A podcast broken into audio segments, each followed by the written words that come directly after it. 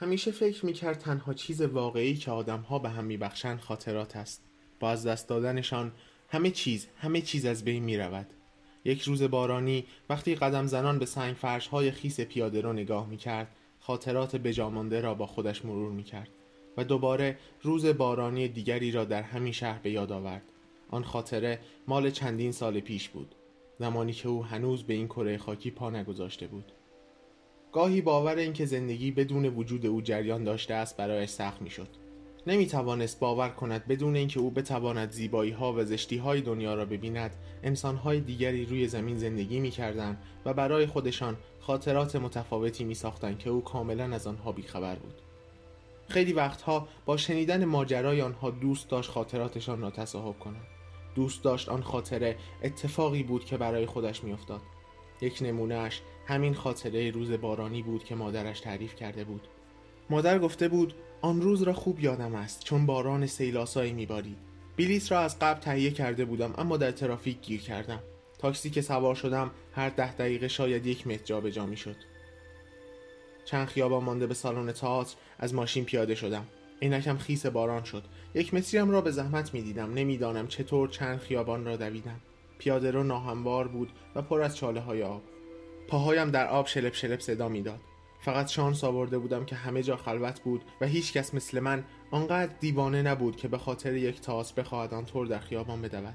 اما بدترین اتفاق ممکنم افتاد. ماشینی با سرعت از کنارم رد شد و هرچه آب بود به سر تا پایم پاشید. اعصابم به هم ریخت، اما سرمستی باران و تراوتش جانم را تازه می کرد و هیچ چیز بدی به چشمم نمی آمد. وقتی رسیدم چند دقیقه از شروع نمایش گذشته بود. مثل موش آب کشیده شده بودم. کمی کنار در ورودی و بخاری سالن ایستادم که حداقل قطرات آبی که از لباسم میچکید تمام شود. به محض رسیدن پشیمان شدم که زیر باران رفته بودم. چند نفری که آنجا ایستاده بودند بد نگاهم میکردند. مثل دلغکی وسط نمایش توجه همه را جلب میکردم. وضعیت افتضاحی داشتم. به محض اینکه وارد سالن شدم و نمایش را دیدم، چنان محو تماشای اجرای گروه و داستان فوق‌العاده‌اش شدم که همه چیز را یادم رفت. بازیگری که نقش شاهلیر را بازی می‌کرد توجه همه را به خود جلب کرده بود. همیشه دوست داشتم اجرای نمایشنامه‌ای از شکسپیر را ببینم. برایم مهم بود. ارزش دویدن در باران را داشت. هیچ وقت از این کارها نکرده بودم، اما بعد از نمایش جلوی سالن رفتم. می‌خواستم از پیرمرد به خاطر اجرای مسحور کننده‌اش تشکر کنم. خیلی‌های دیگر هم خوششان آمده بود و من تنها جلو نرفته بودم. وقتی نزدیک شدم فهمیدم که پیر نیست و جوان است.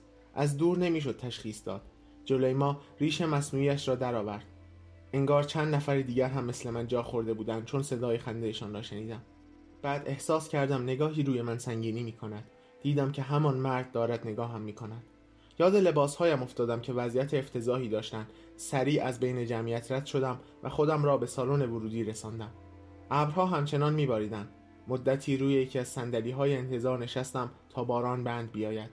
اما انگار حالا حالاها قصد بند آمدن نداشت. باران شلاقی میبارید. سالن کم کم داشت خالی میشد. حتی بازیگرها هم داشتن میرفتن. دیگر وقت ماندن نبود. باید مثل قبل زیر باران می ایستادم و تاکسی میگرفتم. چتر هم نداشتم. دوباره نمیتوانستم عینکم را به چشم بگذارم. تا چشمم به تاکسی میافتاد مسافری سوارش میشد و تاکسی پر میشد و میرفت. در آن میان بیان که دست بلند کرده باشم ماشینی درست جلوی پایم ایستاد. سرم را خم کردم تا مقصد را بگویم. راننده شیشه را پایین کشید و تازه چهره‌اش را دیدم. همان بازیگر بود. گفت تا یه جایی میتونم برسونمت. دو دل بودم. هم دوست داشتم سوار شوم، هم دوست نداشتم. گفتم مزاحم نمیشوم.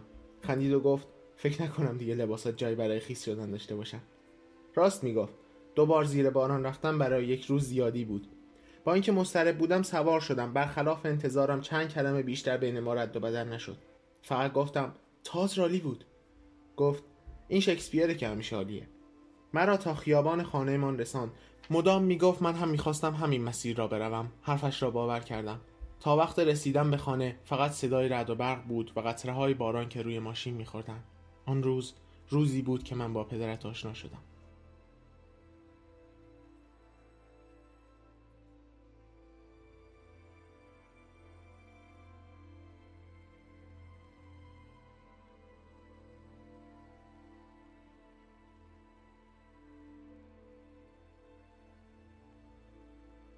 کتابی که شنیدین قسمتی از کتاب شهر ماه خونین هست، نوشته زهرا سعیدزاده. این کتاب دویست و شصت و دو صفحه‌ای رو نشر هوپا منتشر کردن. خیلی ممنون که تا اینجا با ما همراه بودین. امیدوارم هر جای که هستین از زندگی لذت ببرید.